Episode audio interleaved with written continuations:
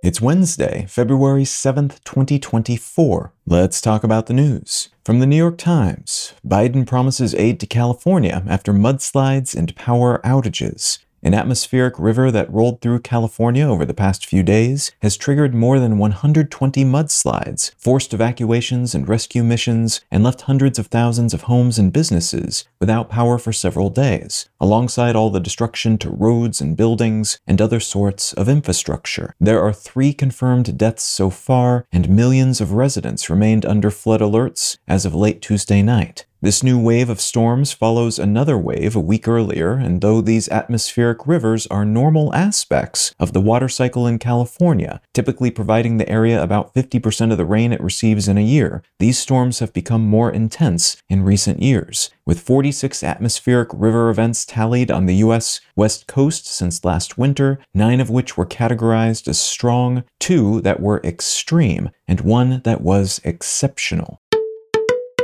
From Bloomberg, Samsung billionaire acquitted in succession suit. The executive chairman of Samsung, J.Y. Lee, has been acquitted of stock manipulation charges by a Seoul court, the judge in the case saying there wasn't enough admissible evidence to find him guilty. This is a somewhat surprising ruling, but one that should allow Lee and Samsung to move on from a case that has plagued them since 2015. Lee was convicted on charges of bribery and corruption in a separate case in 2017, and he spent some time in prison, but was ultimately pardoned by the president in 2022. Samsung is a vital business for the South Korean economy and is enmeshed with much of the larger global tech industry, which has made the series of corruption related charges against company leadership in the past few decades incredibly inconvenient for a lot of people, including facets of the South Korean government.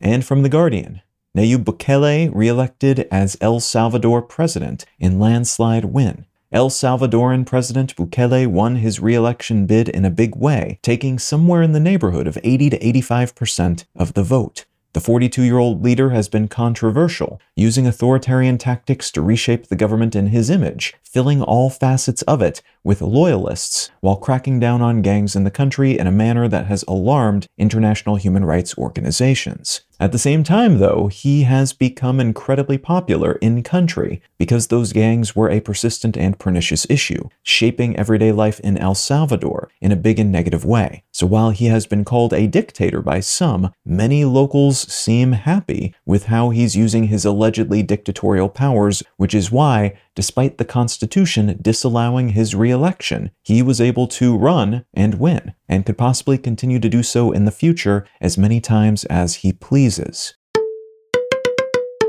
If you're finding some value in one sentence news, consider leaving a quick review wherever you get your podcasts and or sharing the show with a friend. You can find out more about this show or subscribe to the email version at onesentencenews.com. And you can support this and other related projects, like the Let's Know Things and Brain Lenses podcasts, at understandery.com.